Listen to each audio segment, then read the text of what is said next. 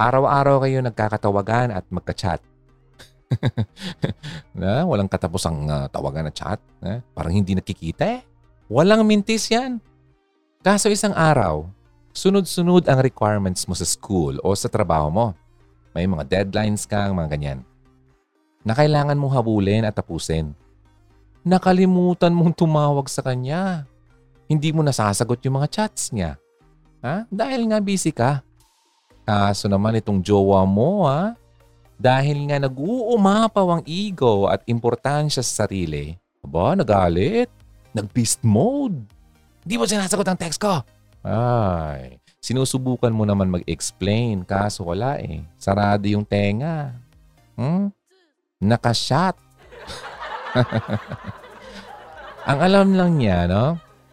Ay, hindi mo na ibigay ang kailangan niya. See? That's how ego and self-centeredness ruins a relationship. Hindi willing umintindi at mag-sacrifice. Kung ganito ang kapartner mo or magiging kapartner mo, hahay, mas mabuti pang huwag na lang. This is Hugot Radio on F E B C Radio. K one oh four point three The Way F M. Good afternoon! Kamusta? Last week nga pala, pinag-usapan natin yung uh, paano malalaman kung siya ang the one. Nakaka-excite kasi sabi ko sa iyo last week, meron tayong bawang episode ngayon, pasok sa series natin, di ba? Yung kasing series na yon, tutulungan ka kung paano mo or ikaw maging the one. Pero last week, pinag-usapan natin kung paano nga ba talaga malalaman o yung mga signs ng isang taong Mister or Miss Right. But this Sunday ang pag-uusapan natin, may panibagong ano tayo, kwentuhan na naman. Last time, nasagot natin yung tanong na tinatanong ng karamihan, how can I know na siya na ang tamang tao para sa akin? Na road to forever na. Ika nga, sa kanta ng uh, Ben and Ben, Lifetime na. Hmm? Ganda ng song na yon. Yung taong sabi nga sa kasalan, pang till death do us part na. Napag-usapan natin na may limang qualities o katangian o signs na makakatulong sa'yo kung paano masasabi na isang tao ay si Miss or Mister Right. Sabi ko nga kanina, di ba? Sa mga nag-aabang nga pala ng ating episode, maraming salamat. Sa mga nakikinig sa Spotify o kung saan ka mang podcast application na nakikinig, maraming salamat sa iyo. Nakikita ko ang mga numbers ng mga nagda-downloads at mga nagpi-play. Natutuwa ako kasi every time na may bago tayong episode, talagang nakikita ko na very consistent ang numbers. Marami kayo. Sobra. Di ko alam, di ko kilala ikaw kung taga-saan ka. Kung paano tayo nagkakilala, paano mo na-discover ang uh, Hugot Radio. Sana nga lang, ano, kung pwede, ipaalam mo naman sa akin.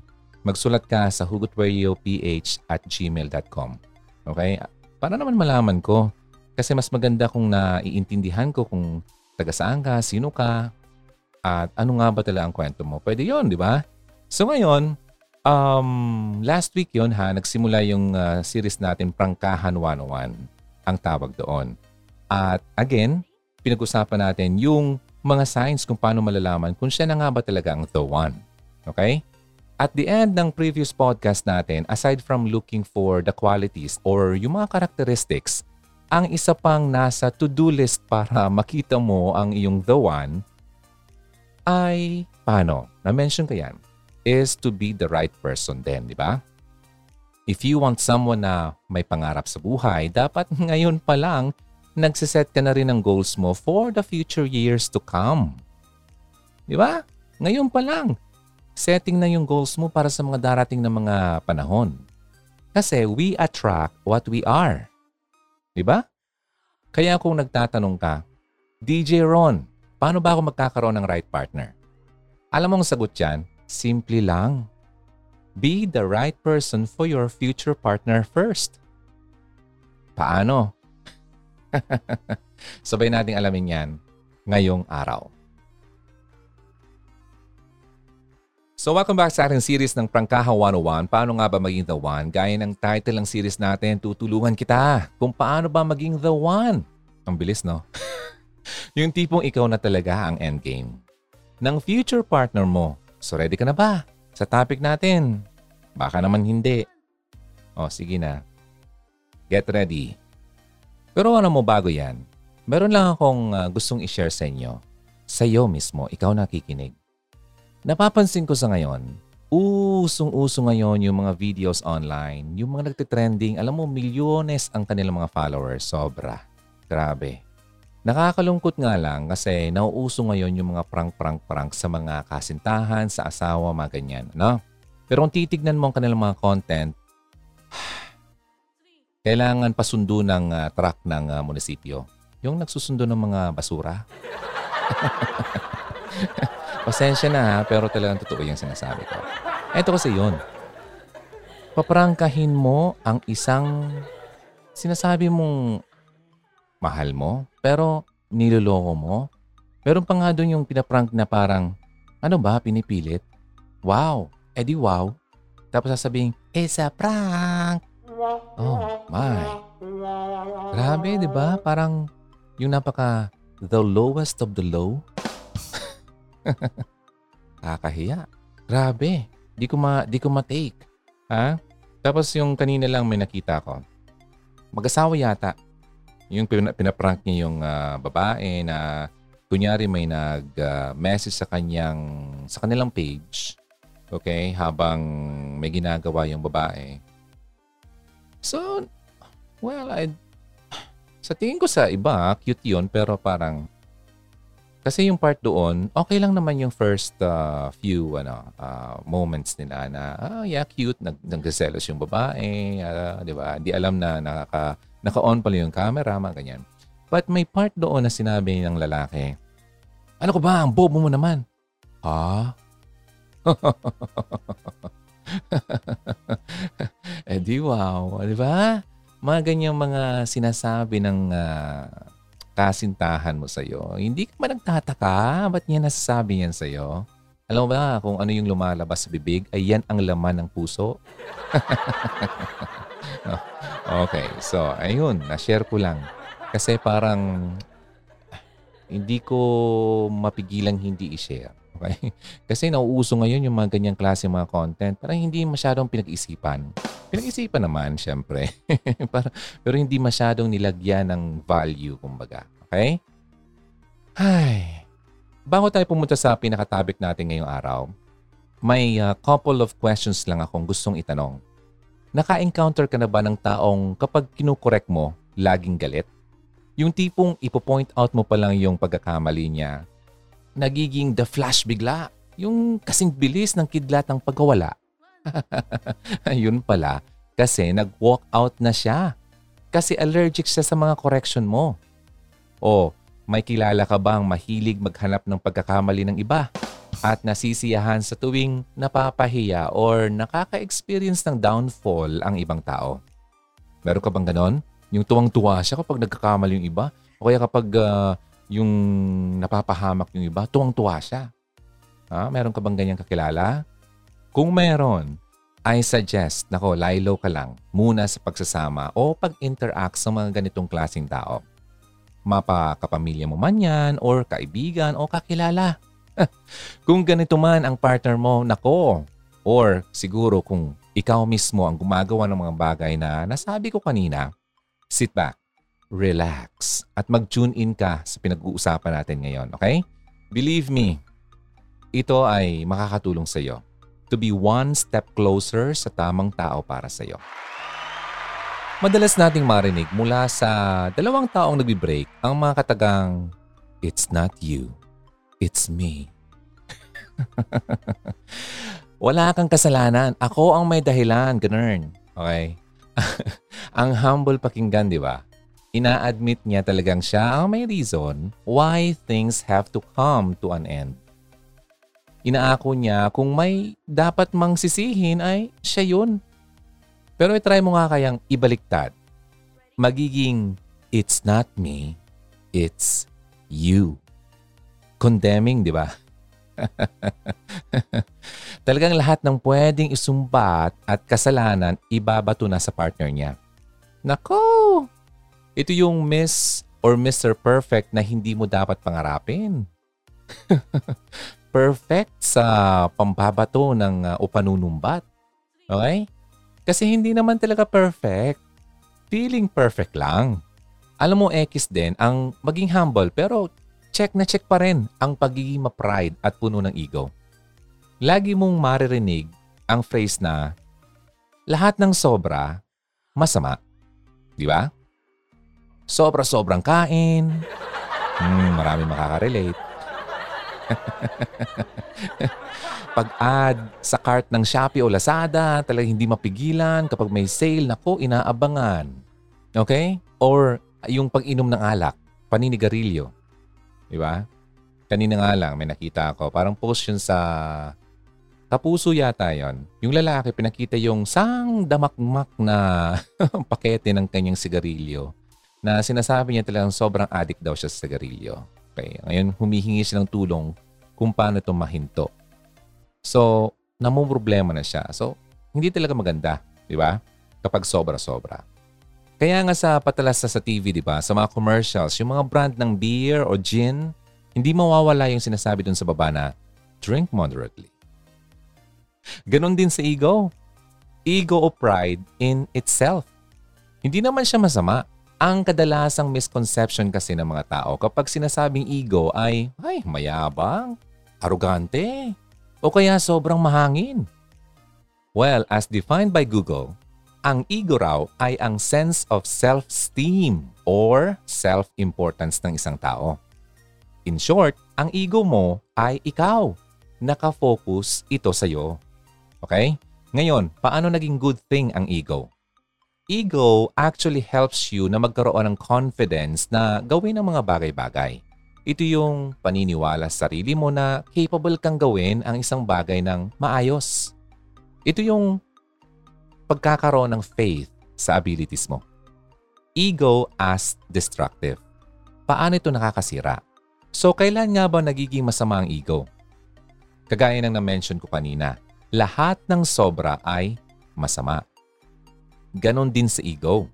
Kapag nasobrahan ang pagpapahalaga at pagbibigay ng importance sa sarili, ayan, hmm, dyan nagsisimula ang problema. Problema sa friendship, sa family, at lalong-lalo na sa romantic relationship.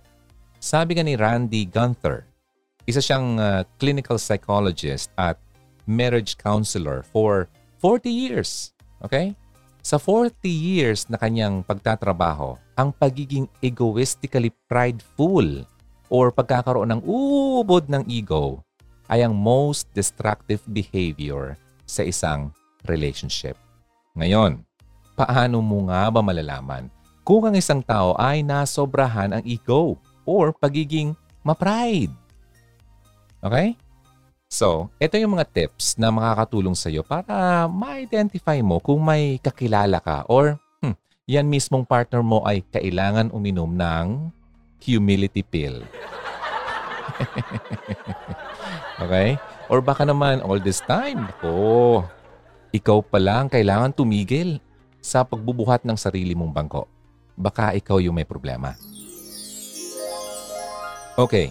Ito na yung first sign. Pero sa mga kakatsunin pa lang at uh, hindi naabutan yung ating introduction. Last week ha, pinag-usapan natin yung pasok sa ating series. Kasi yung series natin ay tinatawag nating Prangkahan one oh one. Paano ba maging the one? Itong mga i-discuss natin sa mga susunod. Okay, last week pinag-usapan natin yung mga katangian ng isang uh, miss or Mister Right. But this time, malalaman mo another step closer sa tamang tao para sa'yo. So ngayon, pag-uusapan natin, isa na namang uh, well, episode para malaman mo kung ito bang taong to ay talagang yung nararapat para sa iyo. Okay? Tawagan natin ang episode na to na It's Not Me, It's You. Binaliktad, ano? So ito na. First sign. Allergic sa correction. Okay? Nako, nako, nako. Masasabing egoistic. Kasi pinag-uusapan natin ng ego ah. Masabing egoistic ang isang tao kung kapag sinusubukang i-correct, laging galit or offended. Kumbaga, sa tingin ng taong ito, ha, sa kanyang sarili ay siya yung Mister or Miss Perfect na yung laging tama. Walang room for mistakes para sa kanya. Kaya instead na tanggapin at i-admit yung pagkakamali niya, ang tendency, well, papasok sa isang tenga, lalabas sa kabila. Kunwari nakikinig siya pero ano, sa isip nito, gusto nang sumabog at magsabi ng bad words. Okay? Kagaya nung mention pa kanina, yung mga prank-prank, alam mo ba yon? Obserbahan mo yung mga nagpa-prank na lalaki sa kanilang mga kasintahan. Makikita mo ang totoong ugali nila. Okay? Lalo kapag napipikon. O hindi naman kaya ganito. Kukuha ng pala para hukayin yung mga nakalipas na. Okay? Ang tawag ko dyan ay historical. Yung iba ba to ng partner? Ha? O sa kausap niya, yung mga pagkakamaling nagawa sa kanya noon pang panahon ng hapon. At para matakpan yung kanyang mga pagkakamali ngayon na nagawa niya. Hmm, may kakilala ka bang ganyan? O baka ikaw yun? Okay? In short, ang isang sign ng taong egoistic ay allergic sa pag-rebuke or sa correction. Nako! Isang no-no yan sa isang partner sa relationship. Tandaan na when you enter a relationship, ang pagiging humble ay pre-requirement. Dahil sa isang relasyon, hindi maiiwasan ang ano, disagreements. Walang relasyon na walang disagreement. Lagi yan meron. Kala mo perfect. Kala mo laging ano, ha? Sunny day ha. Sige, testingin mo. Nako, at kung hindi ka willing na pakinggan ha, ang side ng kausap mo o yung partner mo, ayaw mong pakinggan yung side niya at hindi mo kayang tanggapin na imperfect at uh, nagkakamali ka. Ay, yan mismo ang magpapalubog sa relationship mo. Okay? Nakuha. Yan, first sign pa lang yan, ha? Baka tumama ka na kagad, first sign pa lang. Okay, ito na yung second sign. Okay? Hindi kayang mag, ano, sorry. Alam mo ba, meron akong uh, ginawang uh, episode. Kailan ba yun? Parang uh, bago yata nagka-pandemic. Yung episode na paano ang tamang pag-sorry. So ito, ang pangalawang katangian ng isang taong lagpas ulo ang ego ay wala sa kanyang vocabulary ang word na sorry. I am sorry. In other words, hindi niya kayang humingi ng tawad. Kumpara sa iba, kasing dali ng uh, paglunok ng uh, tubig, ang pag-admit ng pagkakamali. Sa mga taong egoistic, nako, katumbas ito ng paglunok ng bato. Dana! Sabi ni Elton John sa kantang uh, Sorry seems to be the hardest word. Pero, bakit nga ba? Bakit? Bakit nga ba may mga ganitong klaseng tao? Yan ang tanong mo, di ba? Mahirap sa kanila ang mag-sorry. Well, nature naman talaga kasi nating mga tao ang maging ma-pride. Hindi ba karagdagan ito? Nakakadagdag ito sa self-confidence kapag may alam kang hindi alam ng iba? Diba, feeling mo, uy, ang galing ko naman. Or yung tipong parang ikaw lang ang nakakuha ng sagot sa recitation nyo?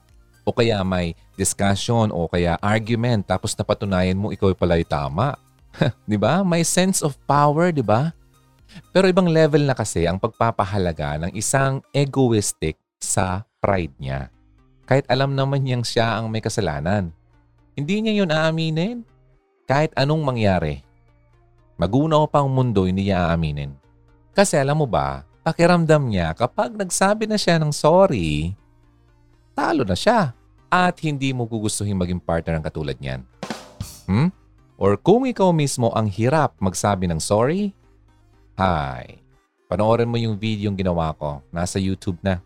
Paano ang tamang pag-sorry? You have to work on humility first. Okay? Let's say nag-away kayo ng partner mo. Ang issue? Eto, nag-cheat siya.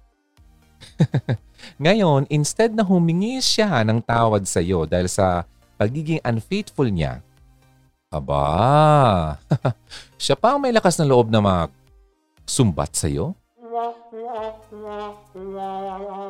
Siya pa ang may lakas na loob na manumbat?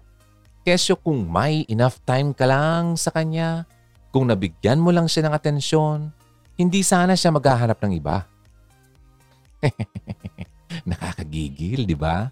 Isa lamang yan sa mga scenarios na pwede mong ma-experience sa isang egoistic na kapartner. Hmm? Gusto mong ganon? Kung ganyan ang attitude niya, you will always end up feeling drained. Okay? Dahil ubos lagi ang energy mo sa isang tao na ayaw humingi ng tawad. Ayaw magpatalo. Diba? Kaya kung may kakilala kang ganito, or ikaw mismo, ang hirap. Hirap mag-sorry. Ay, nako. Yung reseta ko sa'yo, huwag mong kakalimutan. Unlimited and free. Anong gamot ba ka mo? Eto yon. Take a humility pill. Dahil ang the best na antidote sa pride and ego is no other than being humble. Okay? Pangalawa na yan. Ano, tumama. Nakadalawang bukol ka na. Okay. So, sana naman nag-enjoy ka sa pinag-uusapan natin. Sa mga kaka-tune in pa lang, ang pinag-uusapan natin, yung mga one step closer kumbaga, para malaman mo kung siya ba talaga yung the one. Kasi itong mga pinag-uusapan natin, mga signs ito sa isang taong mayroong ganitong klaseng ugali na hindi mo dapat pangarapin sa kanya. Okay? Ang uh, series natin ay Prangkahan one oh one. Paano ba maging the one? Okay? So, tinuturuan ka dito kung paano maging the one sa kanya at paano malalaman kung ang isang tao ay ang the one para sa'yo. Oh, yeah. Okay. So, nakakatawa ang ating uh, topic. Series ito ha, kaya wag mong papalipasin yan ha. Every Sunday, twelve noon hanggang one o'clock sa K one oh four point three The Way F M. Kasama mo, syempre si Ronaldo. Ito ang Hugot Radio. Partnership kami. Okay? Kaya, aabangan mo yan lagi dito. Sa mga hindi ko pa na, anong tao dito? Yung parang hindi ko makita. Hindi ko naman talaga yung makita eh. Kumbaga, pwede bang magpapansin ka naman sa akin? Okay? So, ang ibig kong sabihin, itap mo naman ako. Sabihin mo naman sa akin, saan ka nakikinig? Taga saan ka? Sino ka? Baka may gusto kang i-share. Ano ko, nakakatuwa yun. Okay?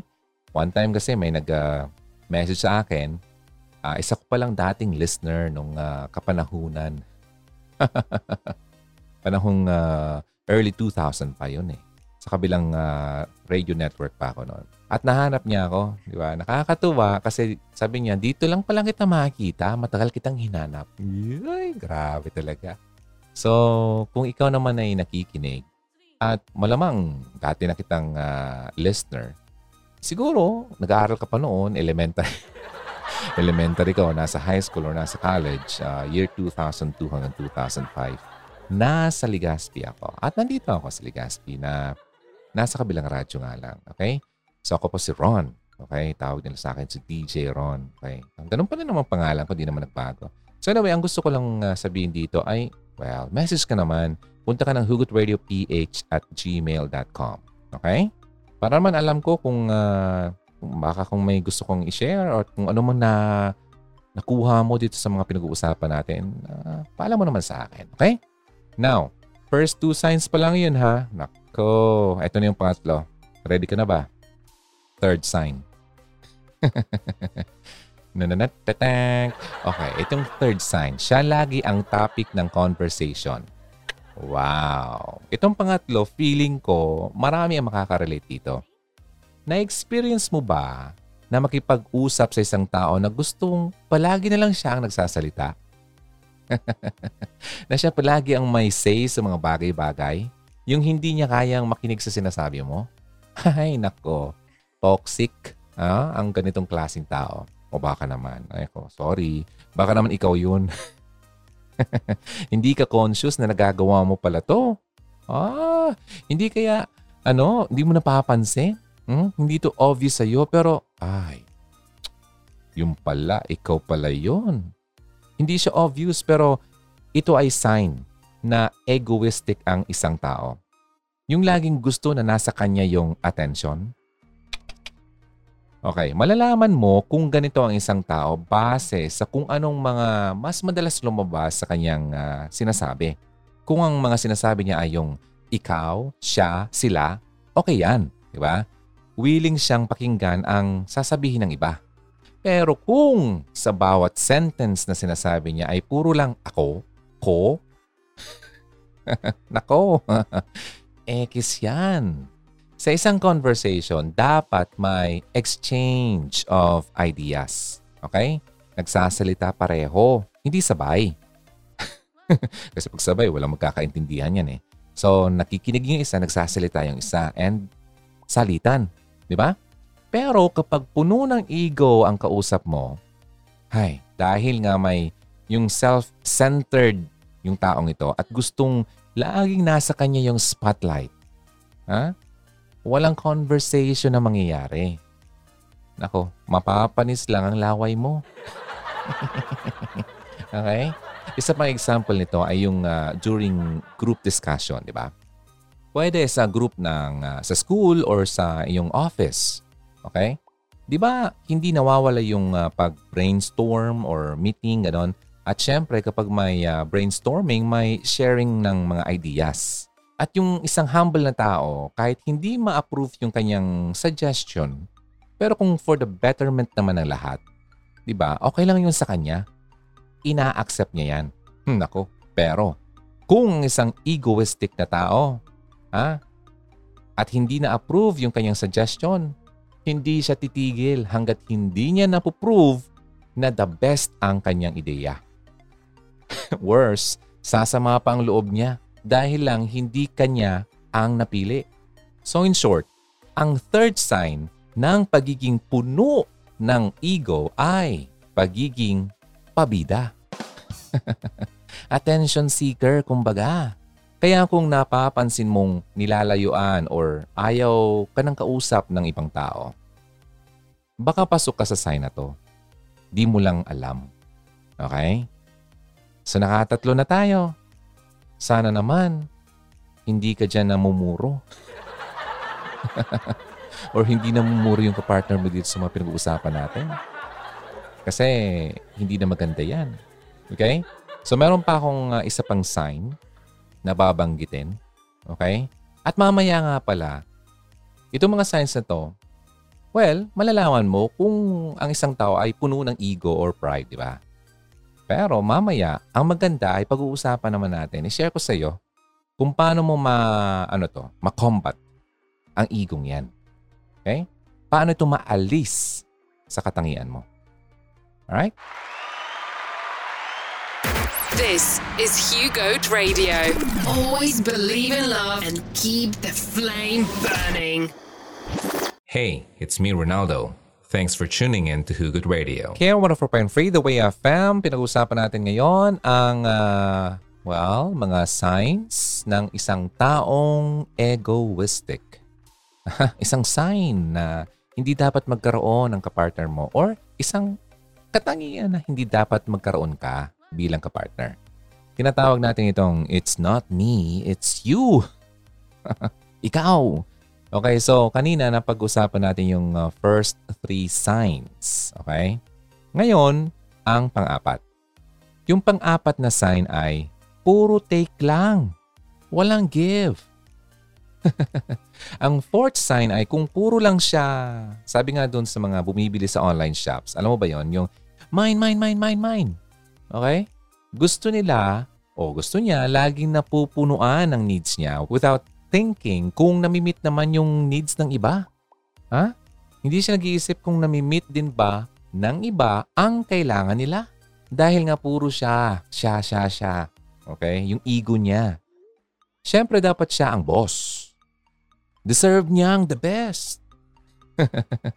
Basta komportable siya at hindi siya nagkukulang sa kahit ano. Para sa kanya, all is well.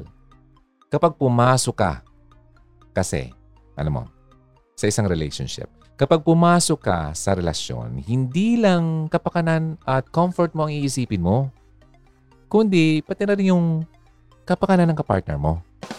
Ina-apply na dapat yung what is mine is yours.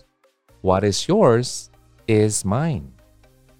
Kung anumang meron kayong dalawa, maluwag sa loob nyo dapat na sinishare ito sa bawat isa. Sa una, okay lang naman yun. Sa isang egoistic na tao ang give and take.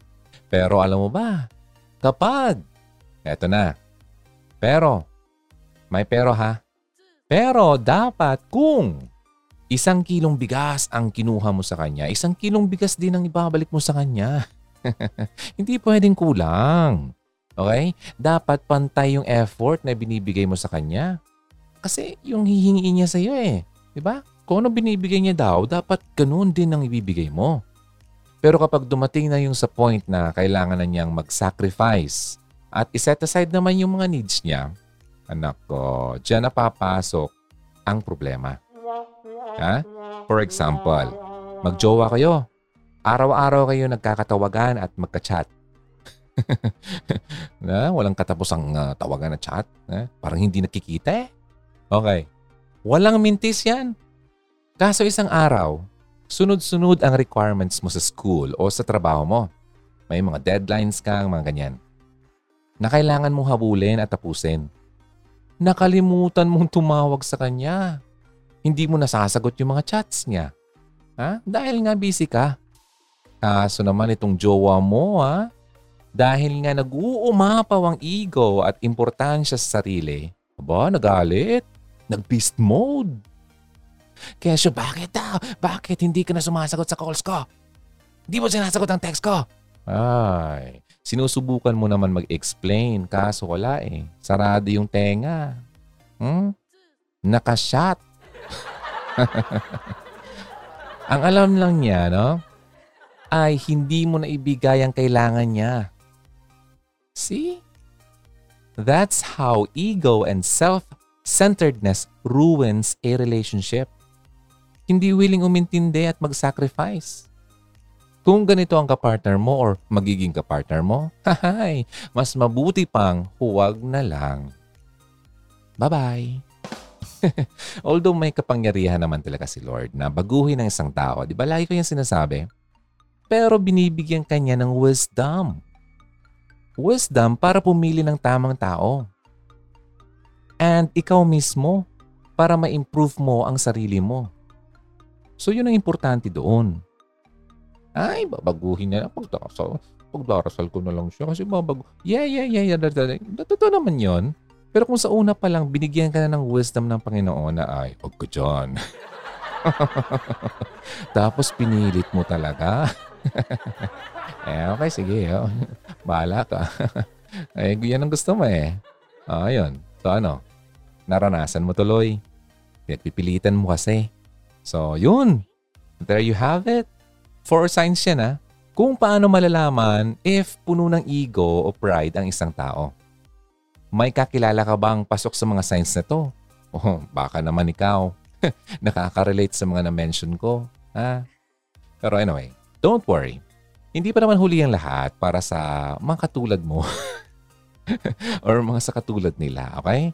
Lalo na, syempre, sa katulad nung mga tinatamaan ng uh, topic natin ngayon.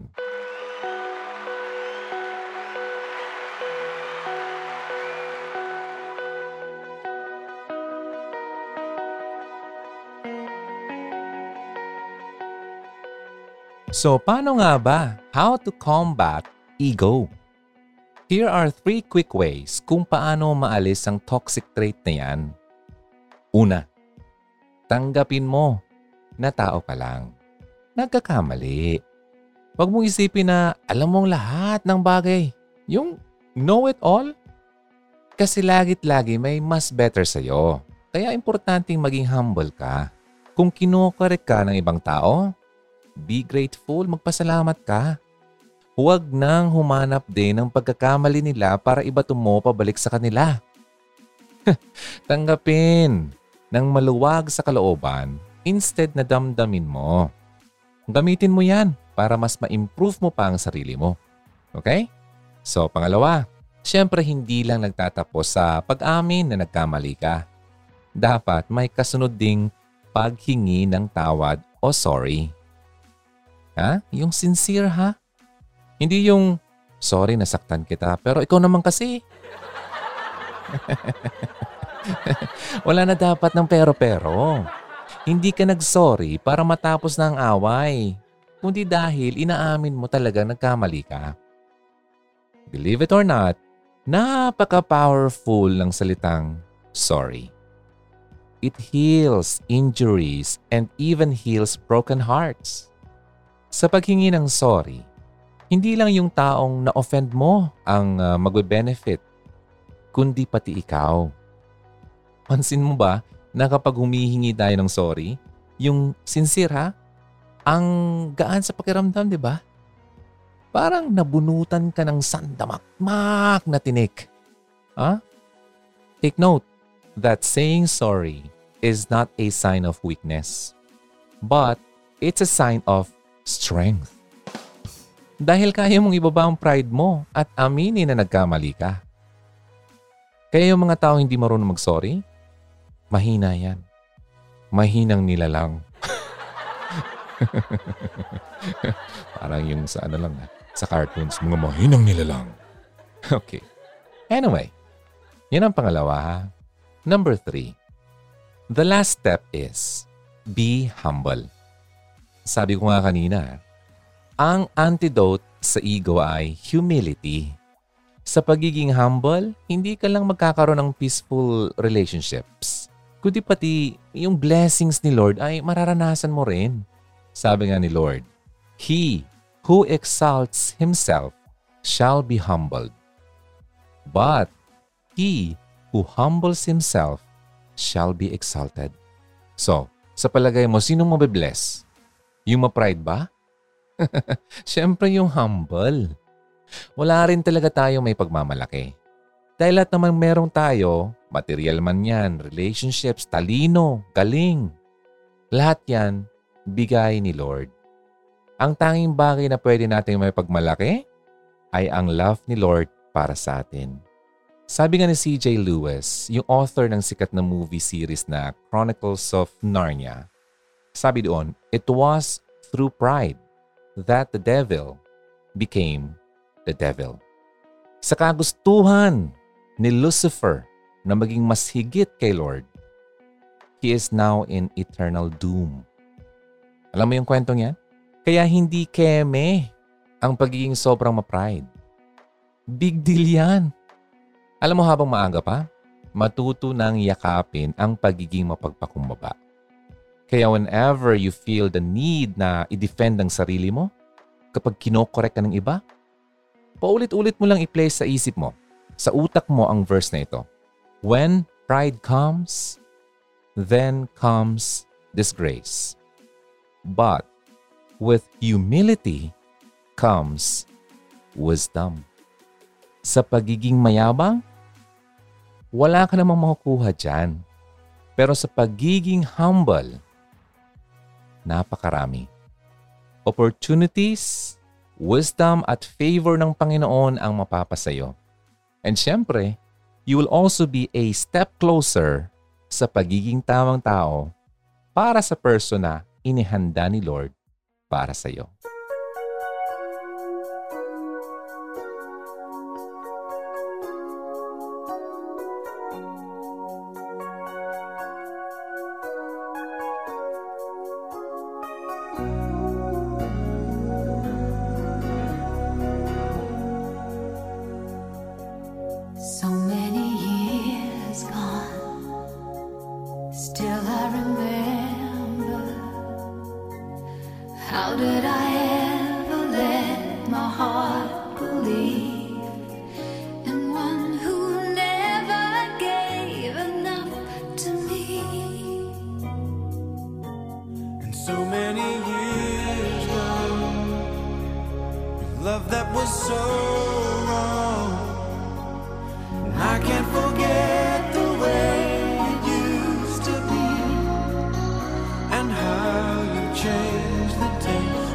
Love for me.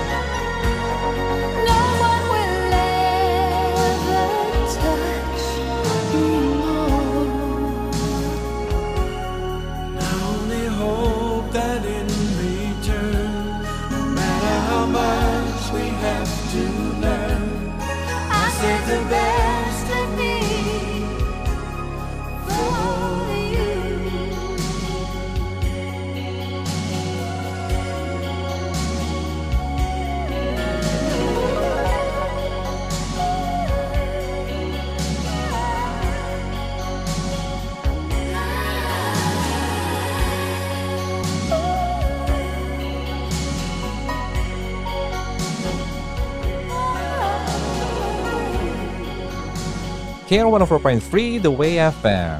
Yan ang ating pinag-usapan this Sunday. Sana naman may nakukuha kang ano, ha? Mga kaalaman, mga tips na kailangan mong i-apply sa buhay mo. Ayan. Kaya ito yung series natin, ha? Prangkahan one oh one, paano ba malalaman kung siya ang the one?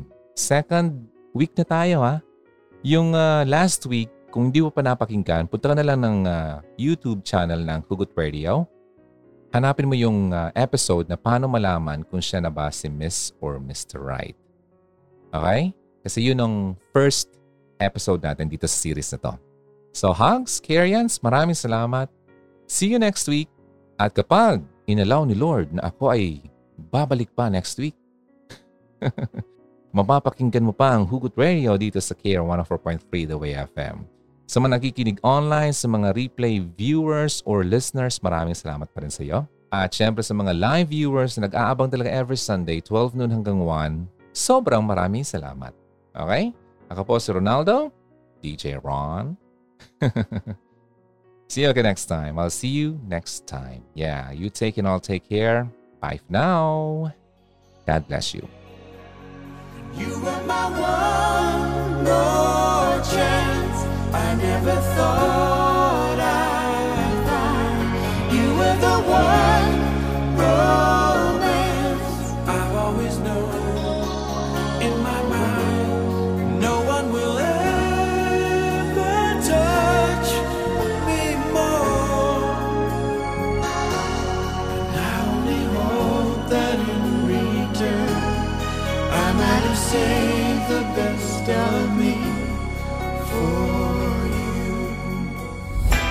Halina't makihugot na. Kontakin mo kami sa zero nine four six, seven six three, nine eight five eight, zero nine two nine, three five nine, four two nine eight o sa zero nine one five, nine three one, seven one eight four. Kung nais mong makipag-ugnayan kay D J Ron, Maaari din siyang bisitahin sa kanyang YouTube channel sa Hugot Radio.